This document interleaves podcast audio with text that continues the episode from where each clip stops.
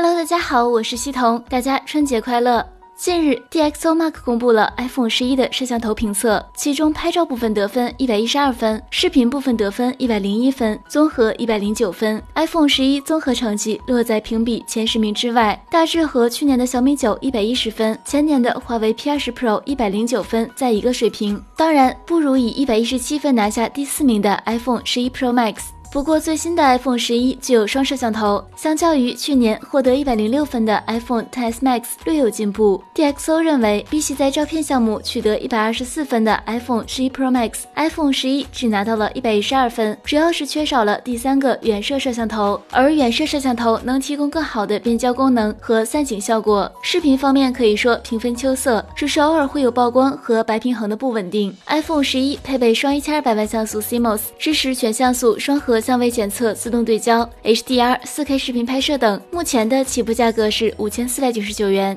好了，以上就是本期科技美学资讯每秒的全部内容，我们明天再见。